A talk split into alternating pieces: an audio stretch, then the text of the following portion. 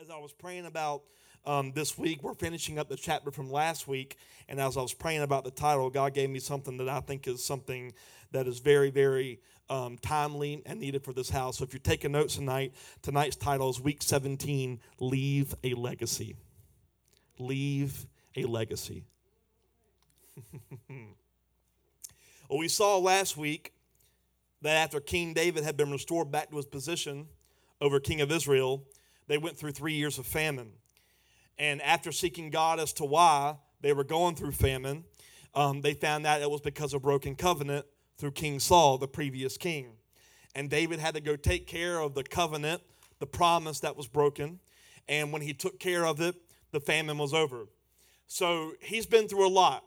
He's been fighting giants and, and fighting his own kids and marrying seven and eight women. That's never a good idea. Um, there, he's been through a lot.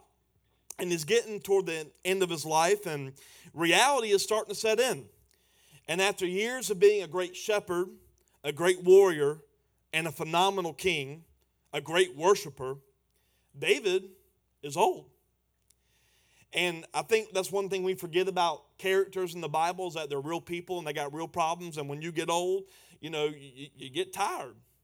Um, you, you, you get to a place where it's harder to, to do what you did when you were in your 20s, like me. Um, I'm not 20. Um, you get tired. And David is tired. And in his old age, growing tired after years of work and a long life, war breaks out again. I don't know about you, but I get tired of having to go through war and battles over and over and over. Well, King David is old in his age, and a war breaks out again against the Philistines. And if you remember, that's where Goliath is from. He's a, he's a Philistine giant. And we're going to read verses starting in verse 15 of 2 Samuel 21, because that's where he left off last week. It says, Once again, the Philistines were at war with Israel. And when David and his men were in the thick of battle, David became weak and exhausted. Why? He old. Verse 16 Well, Ishbi Benob was a descendant of the giants. His bronze spearhead weighed more than seven pounds, and he was armed with a new sword. And he conquered David and was about to kill him. Look at this. David, the man that everyone, whether you're a Christian or not, everyone knows the story of David and Goliath and everyone knows that David is a giant slayer, but here he is in his old age, at the end of his, his life, about to be. He is now endangered of being killed by the thing that he became famous for defeating. It was a giant, a descendant of Goliath, who had David cornered. And it says David grew tired and he was weak and he was about, the giant was about to kill him. And I don't know about you, but I get tired of fighting the same thing over and over again.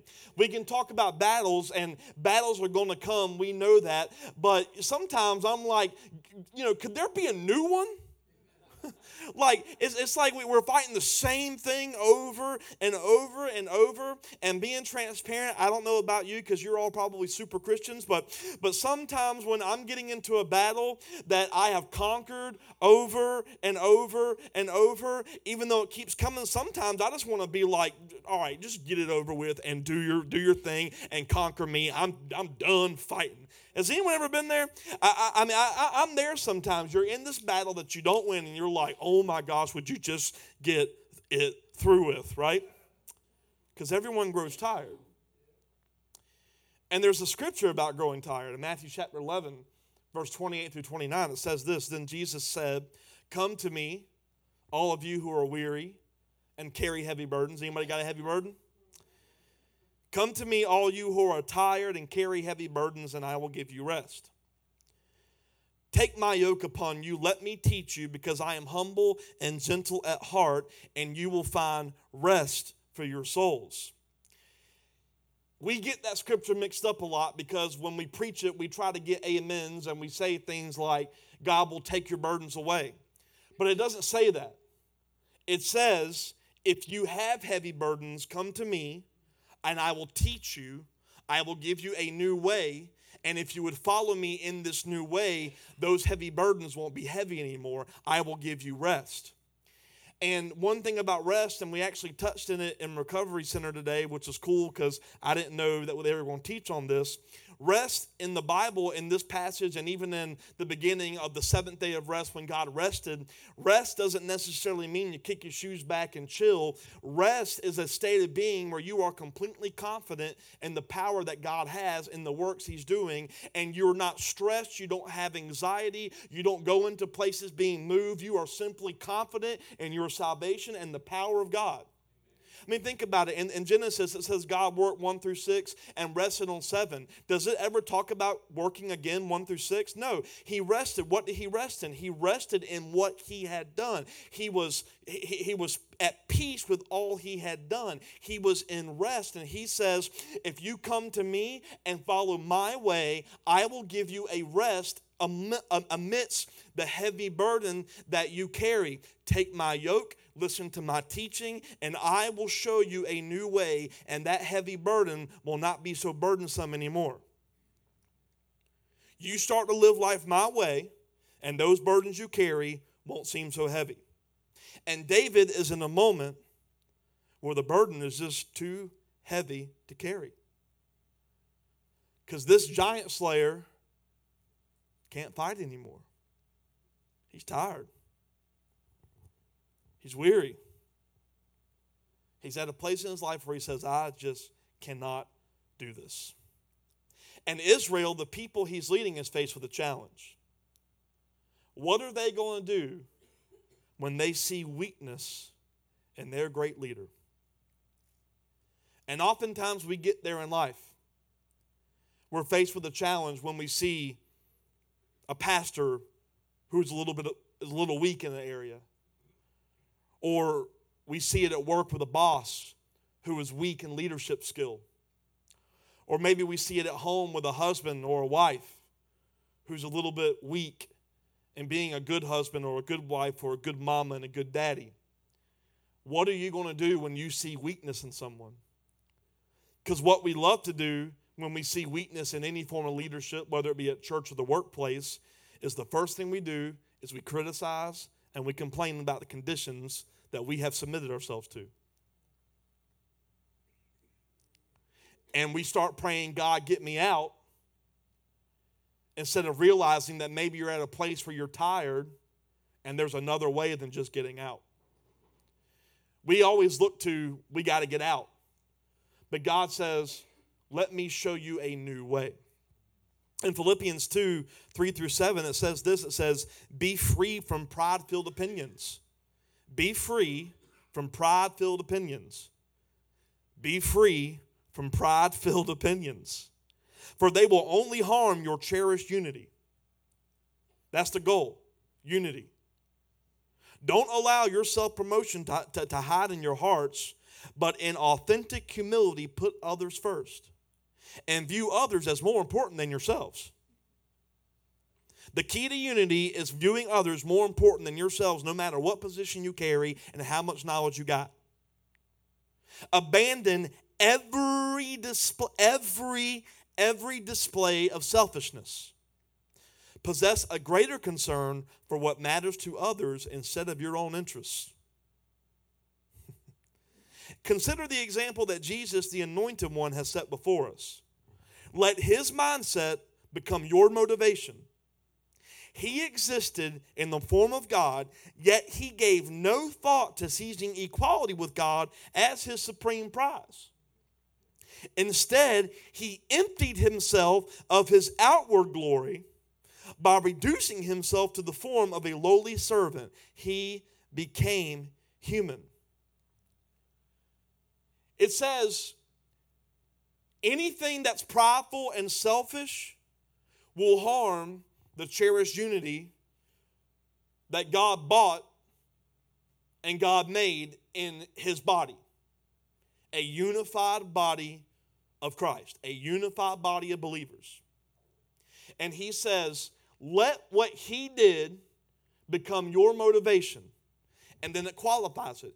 He says, what he did was, even though he was God and could do everything and anything he wanted in any moment, he did not seize the opportunity by getting up on a platform and saying, Look at me, I'm God. What he did was he showed himself as God by doing this. And he washed the feet of the very people who would put him on a cross.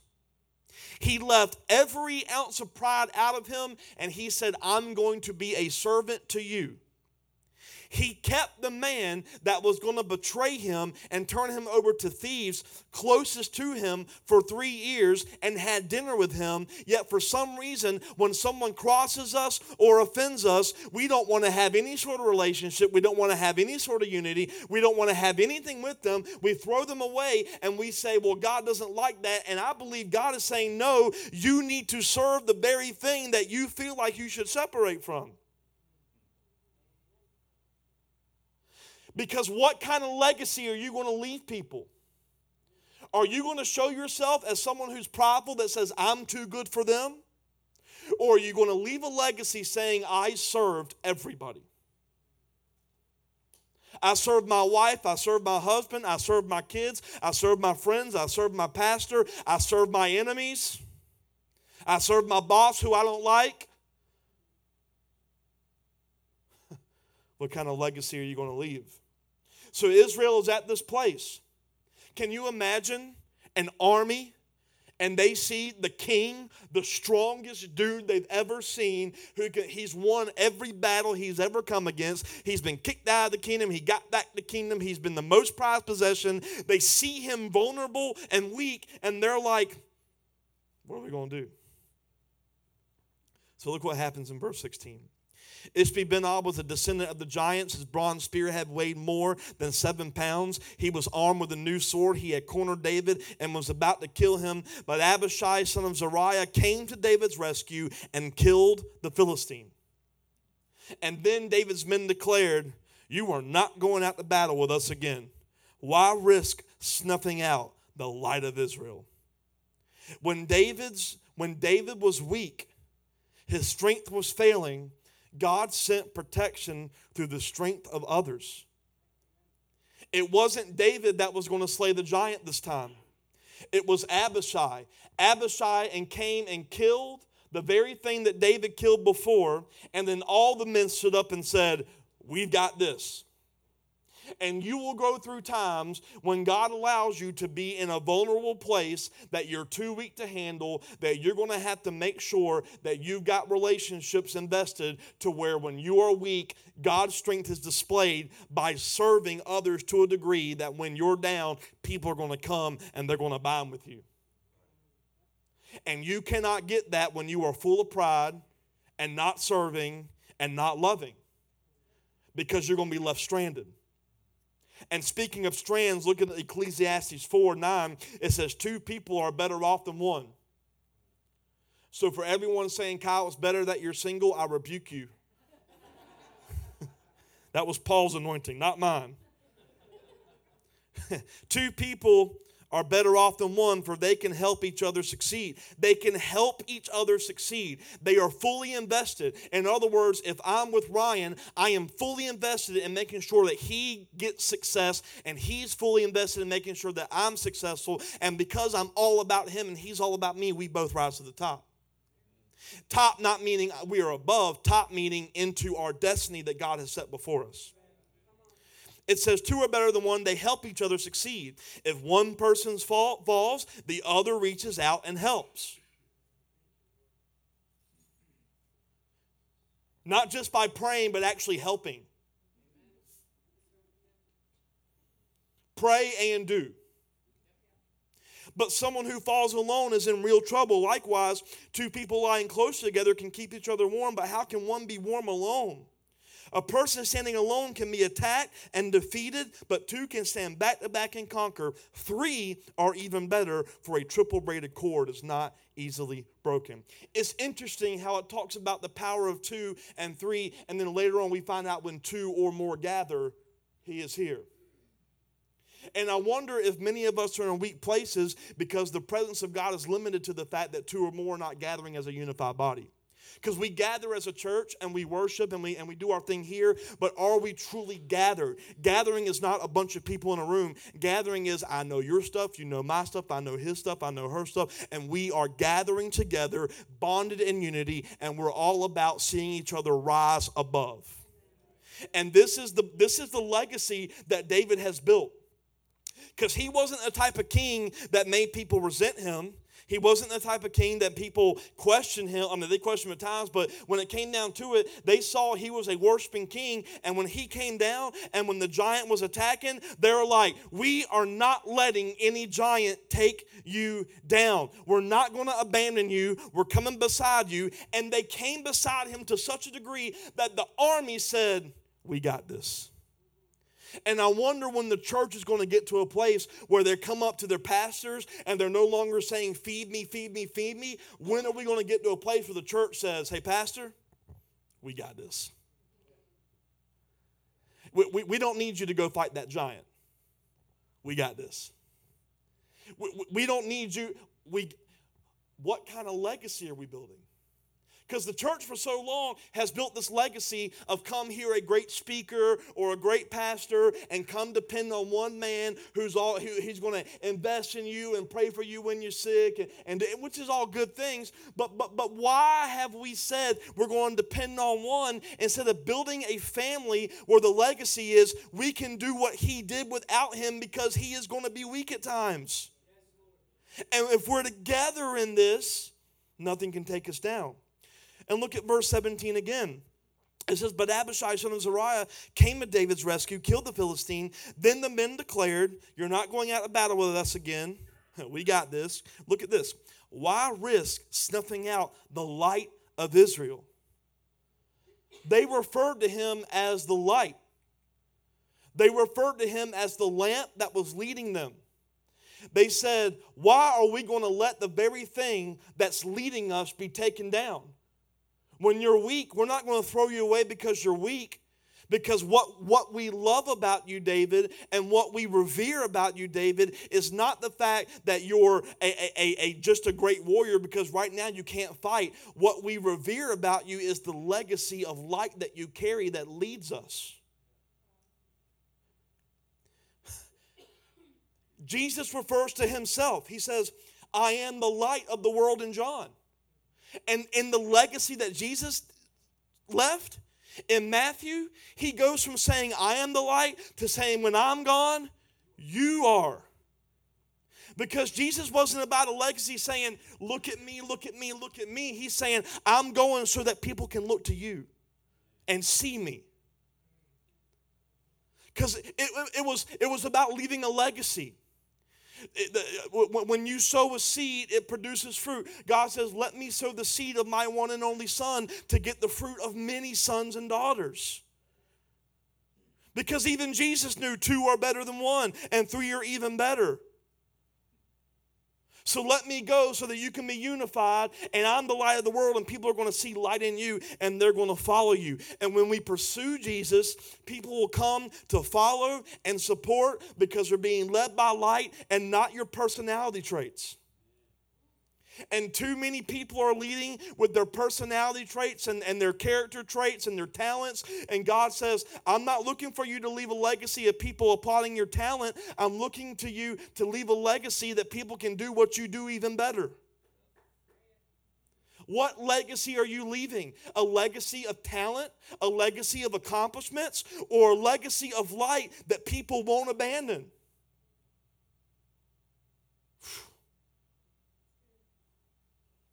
They said, We're coming to fight and support and protect because we're being led by the example that will lead us through darkness. What about David that was so good? He proved himself as a warrior and a worshiper and a great leader, but there was something about him that people trusted.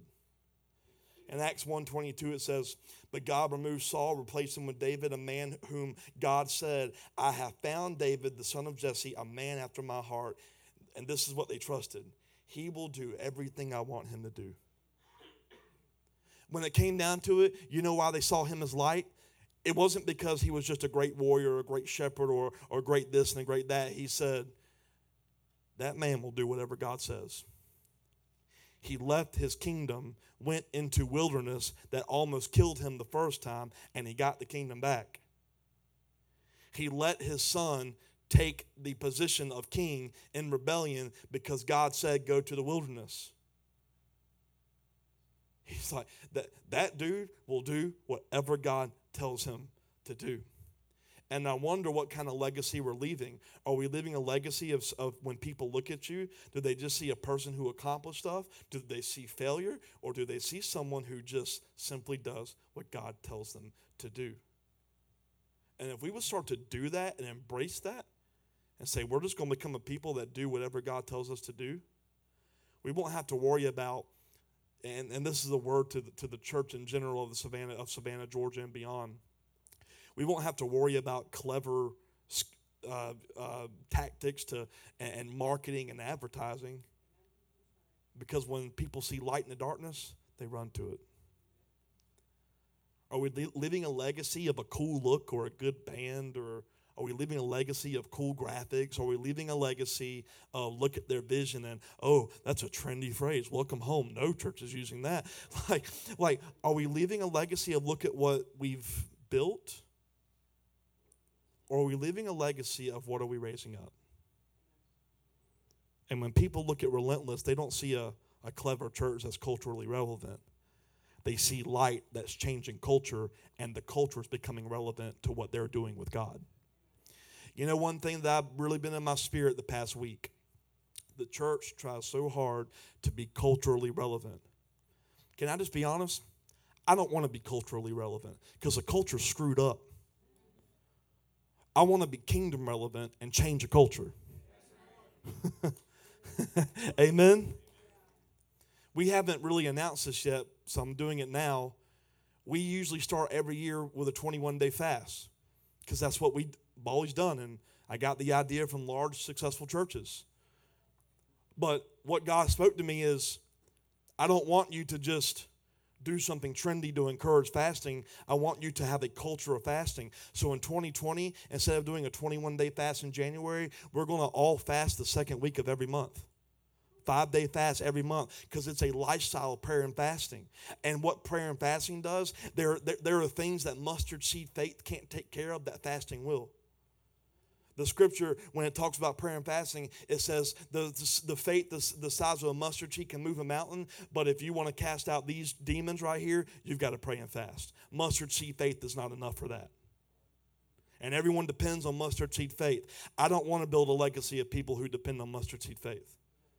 I want to have a legacy of people who have that faith and they're willing to follow through with what Jesus says, here it is.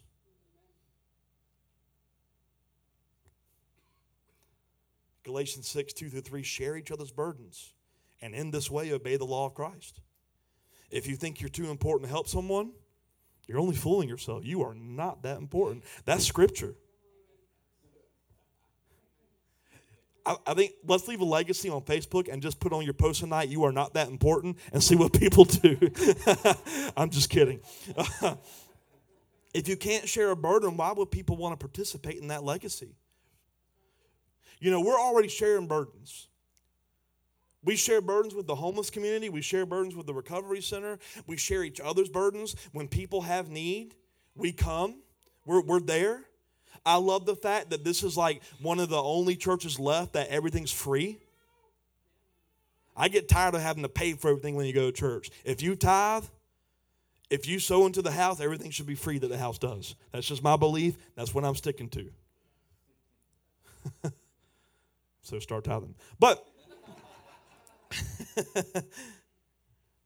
where was I going with that? I have no idea. Living a legacy, sharing burdens, sharing burdens.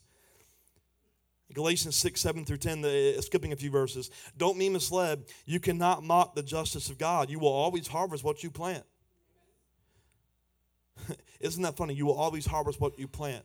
If you plant service, what you think you're going to harvest? Maybe you, I, I've seen so many times on social media people complaining about people not coming to their aid. Well, maybe you're not harvesting aid because you haven't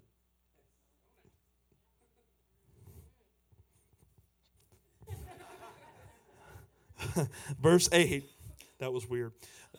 Those who live only to satisfy their own sinful nature will harvest decay and death from that sinful nature. But those who live to please the Spirit will harvest everlasting life from the Spirit. So let's not get tired of doing what's good. At just the right time, we will reap a harvest of blessing if we don't give up. Therefore, whenever we have the opportunity, we should do good to everyone, especially to those in the family of faith. What is doing good? Serving them. That's the good. Serving them. It's not just blessing. Sometimes the biggest blessing is just serving. And if you plan a life of serving, you'll harvest an army dressed for battle to take the land.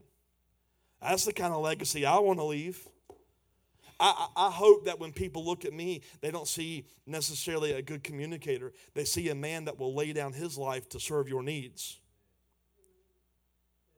And I know that if I sow that, what we'll harvest is the same thing in return. Because if I'm about your success, you should be about mine. And that's how the relationship and the unity of the church should be. Hmm. And the battle can look tough. Let's read verse 16 again. It says, Ishbi Benob was a descendant of the giants. His bronze spearhead weighed more than seven pounds. He was armed with a new sword. Someone say, new sword. And he had cornered David and was about to kill him. What kind of sword? A new sword. See, a lot of times we fight old battles, but they come at us with new tactics. And for some reason, when the tactic is new, we get scared and we get nervous because it's not familiar. It's the same battle with a new strategy, it's the same fight with a new weapon. He didn't come with something that David recognized. He's, he, it's been 50 years. They probably got a little bit nicer in the, in the swords by this time. They've probably developed some stronger weapons. It's a new sword. Same fight, new sword. Ecclesiastes 1 9 through 11 says this History merely repeats itself. All has been done before. Nothing under the sun is truly new. You know why you need to hold fast to the word? Because nothing you're fighting is something that God has not encountered. Nothing's new. That's how limited the enemy is. He can't create. Let me say, that's God's job. God created. God created Satan. Satan has no ability to create. The only thing he can do is make you think that a something that looks new is going to harm you. That's why he prowls around like a roaring lion. Satan is not a lion. He masquerades as one to make you think it's a new scary thing. But it's not. Same old tricks, same old strategies. Verse 10 sometimes people say, here's something new, but actually it's old. Nothing is ever truly new. We don't remember what happened in the past, and in future generations, no one will remember what we're doing now. We get scared of new tactics. How do we remember? We need to look into this word. Nothing's new. Think, think about the whole impeachment thing. David went through that. And I don't know what your stance is, and frankly, I don't care. Because my Bible says every person in leadership is put there by God, including the presidents that you don't like that support bad things. Because we all rally around Trump but when if a president comes next who's pro-abortion, Christians will talk bad about him, but my Bible says every leader. So stop slandering them and start serving them. It doesn't mean you have to come into agreement with what they stand for. You're not serving their beliefs, you're serving the man that is lost. That's what Jesus did. He fed thousands of people that were going to turn their back on him and slay him, but he served them. Yeah, we don't like that, do we? Nothing's new. So, why do we get surprised and why do we panic? Storms come and people still panic. It's not new.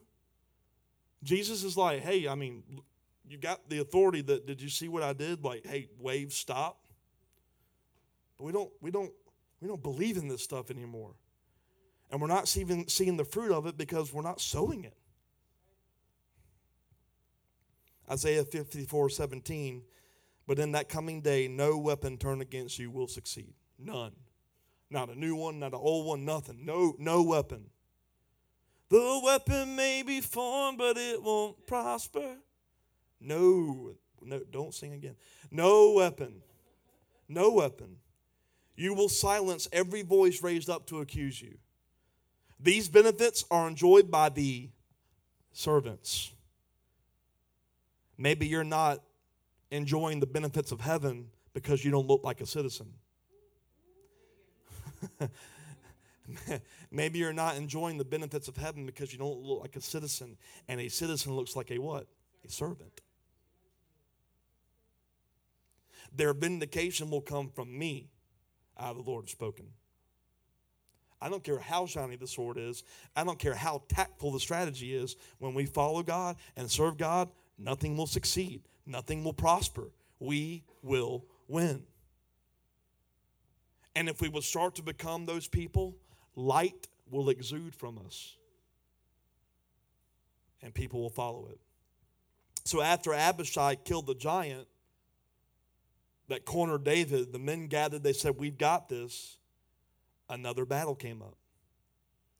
Now, this time, remember, David's not in the battle anymore because they said, Hey, we got this. You're too old. You're too tired. we going to handle this. Look at what happens in verse 18. It says, After this, there was another battle against the Philistines at Gob. And as they fought, Sibbecai from Husha killed Saph. So weird names. Another descendant of the giants. During another battle at Gob, Elhanan, son of Jair from Bethlehem, killed the brother of Goliath of Gath. The handle of his spear was as thick as a weaver's beam. In another battle with the Philistine at Gath, they encountered a huge man with six fingers on each hand, six toes on each foot, 24 in all, who was also a descendant of the giants. I don't know about you, but if I'm fighting some guy with six digits, that's, that's going to disturb me. But when he defied and taunted Israel, he was killed by Jonathan, the son of David's brother Shemaiah. Three more giants are killed. Now, let me remind you of something going back to week two of this series about 40 weeks ago, just in case you missed it. Look at 1 Samuel chapter 17, starting in verse 4. Then Goliath, a Philistine champion from Gath, came out of the Philistine ranks to face the forces of Israel. He was nine feet tall, or over nine feet tall. He wore a bronze helmet his bronze coat of, mail weighed 125 pounds. He also wore bronze leg armor. He carried a bronze javelin on his shoulder. The shaft of the spear, and here it is, was as heavy and thick as a weaver's beam. The exact same beam that this new guy was holding. Tipped with an iron spearhead that weighed 15 pounds, his armor bearer walked ahead of him carrying a shield. Goliath stood and shouted a what? A taunt. What were these Goliath uh, uh, uh giants doing? They were taunting Israel. Goliath shouted a taunt. Why are you coming out to fight? He called, I'm the Philistine champion. You are the only servants of Saul. Choose one man to come down and fight me. If he kills me, we'll be your slaves. But if I kill him, you'll be our slaves. I defy the armies of Israel today. Send me a man who will fight. And not one Israelite soldier stood up. What did we just read in Ecclesiastes? Nothing is new under the sun. History repeats itself. It's the exact same circumstances uh, before. A war with Philistines, a giant taunting with big weapons, taunting people. Who's going to come out? Before, no one would fight.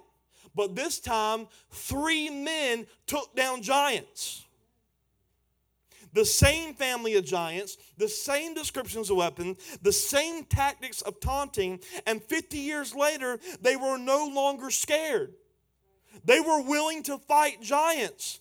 Why weren't they scared? Nothing's new under the sun. They have seen what David's done. When David was at the end of his life and tired, the legacy that he left is he started with an army who was scared of giants, and he left with an army that killed them all off at the mere taunt coming from their mouths. I wonder if we leave a legacy of people who are depending on something or leaving a legacy of people that says, we now know how to fight. We're not scared of battles anymore. We're not scared of this and this and this and that. We're going to fight. We're going to take it down because we are coming into a legacy of champions in the faith. They were following a legacy of light.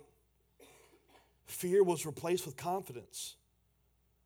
The fruit of confidence was produced by the seed of one servant, a shepherd boy, who stood up 50 years ago and said, I'll take on that giant.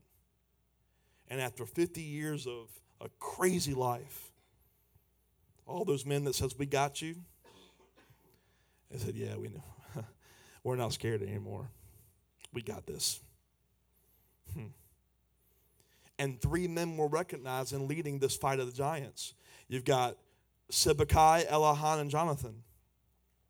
Because in true legacy, God will continue to raise up leaders when previous leaders are too weak to continue. They're raised up out of a legacy that we leave. And I am committed for the rest of my life and I mean this. And, and I read a scripture earlier today to the Recovery Center about how don't make a promise because it's better for you not to make a promise than, than make a promise that you don't keep. I, for the rest of my life, I've committed to God that when I pass one day, which will be like 70 or 80 years from now, that the legacy that I left is that by the time I'm gone, everyone I've had contact with is better than I am and can defend their faith and they can teach people what it is about the kingdom. And when people say, What does it mean that Jesus was the door? You don't have to read a, a book or listen to a sermon. We, we will have left a legacy of people who are leaders and beacons of light in this community. But the key is that these leaders have to be raised out of a legacy that we leave. What kind of legacy are you leaving in your house?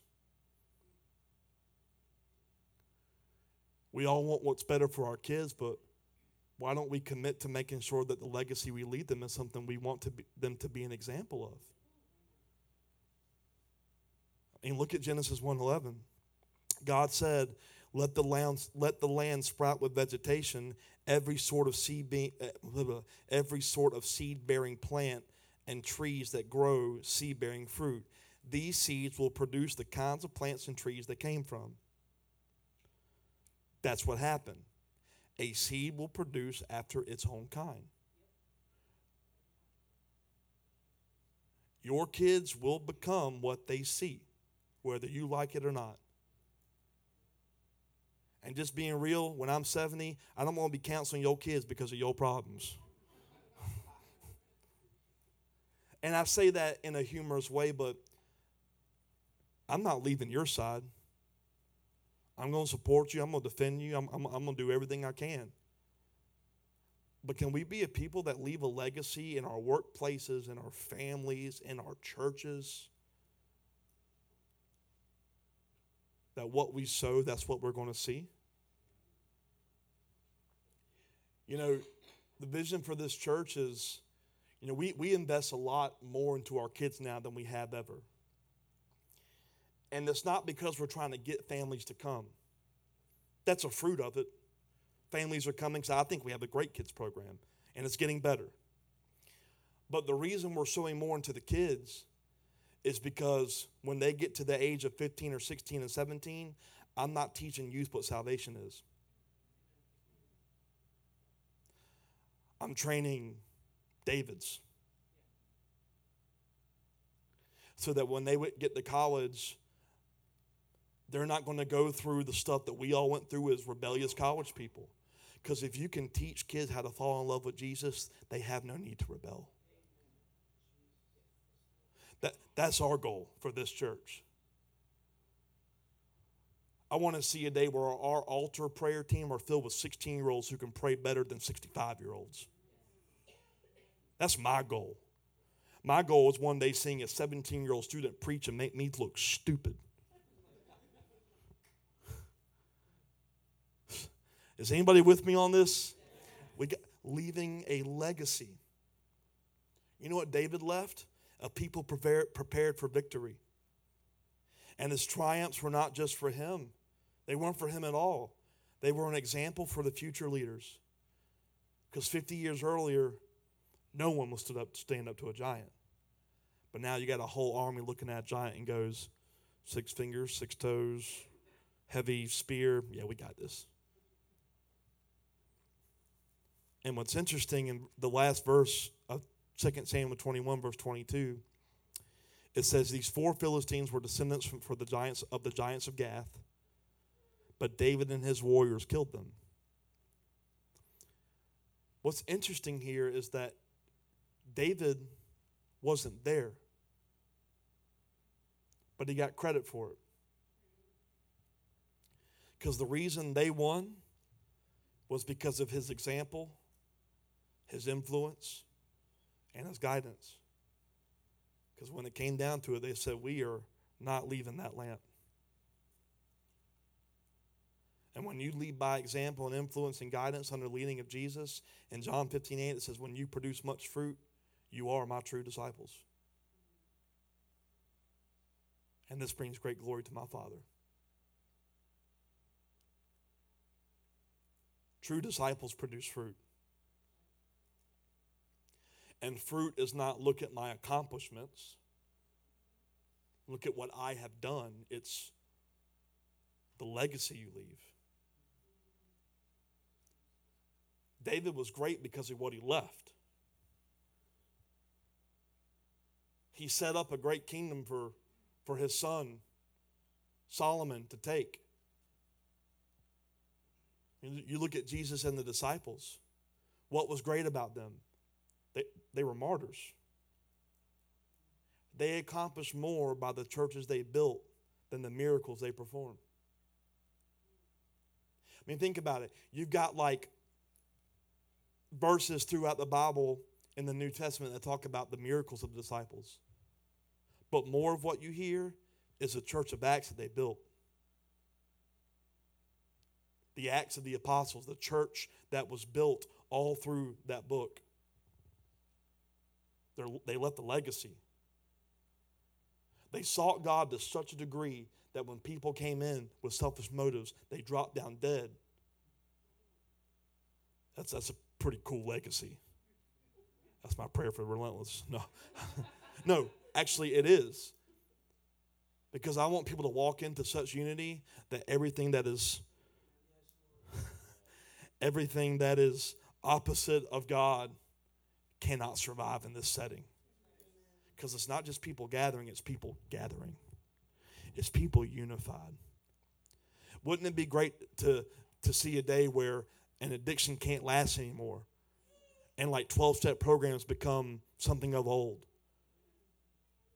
Because you walk into unity and it just drops because it can't breathe anymore. I mean, what, what, what, what, what, what, if, what if we could build a, such a unified body and leave a legacy that believers would start to say, How did you do that? And we just said, We fell in love with each other because we fell in love with God. Not we we got great, we got amen. It's it's it's not it's not that we got great musicians and even had a great preacher. It's not anything we got that was great. It was just we followed the light of the world. And he says, serve each other and bind together and love one another. And we did it. And our kids grew up no longer, they didn't resent church because of the, the bickering of deacons. they didn't leave church because they saw people go in need and the church didn't do anything. They didn't leave church because they saw the backbiting and the, and, and the back pushing our kids grow up following in love with what the legacy that we're leaving and what we're becoming. The Great Commission go and make disciples. Those who follow me. That's the legacy we've got to leave. David said in Psalm 73 26, My flesh and my heart may fail. They will fail but God is the strength of my heart and my portion forever. And he may have been physically tired and his soul may have been drained. But God was always at the center of his being. And he left a legacy that defeated giants. Let's become a church that produces leaders by leading, produces servants by serving, produces light bearers by bearing light, produces warring by warring against what God has called us to war against, and not, and, and not just stand back and, and pray that something happens. Let's produce victors by walking in victory. Let's become a church that leaves a legacy.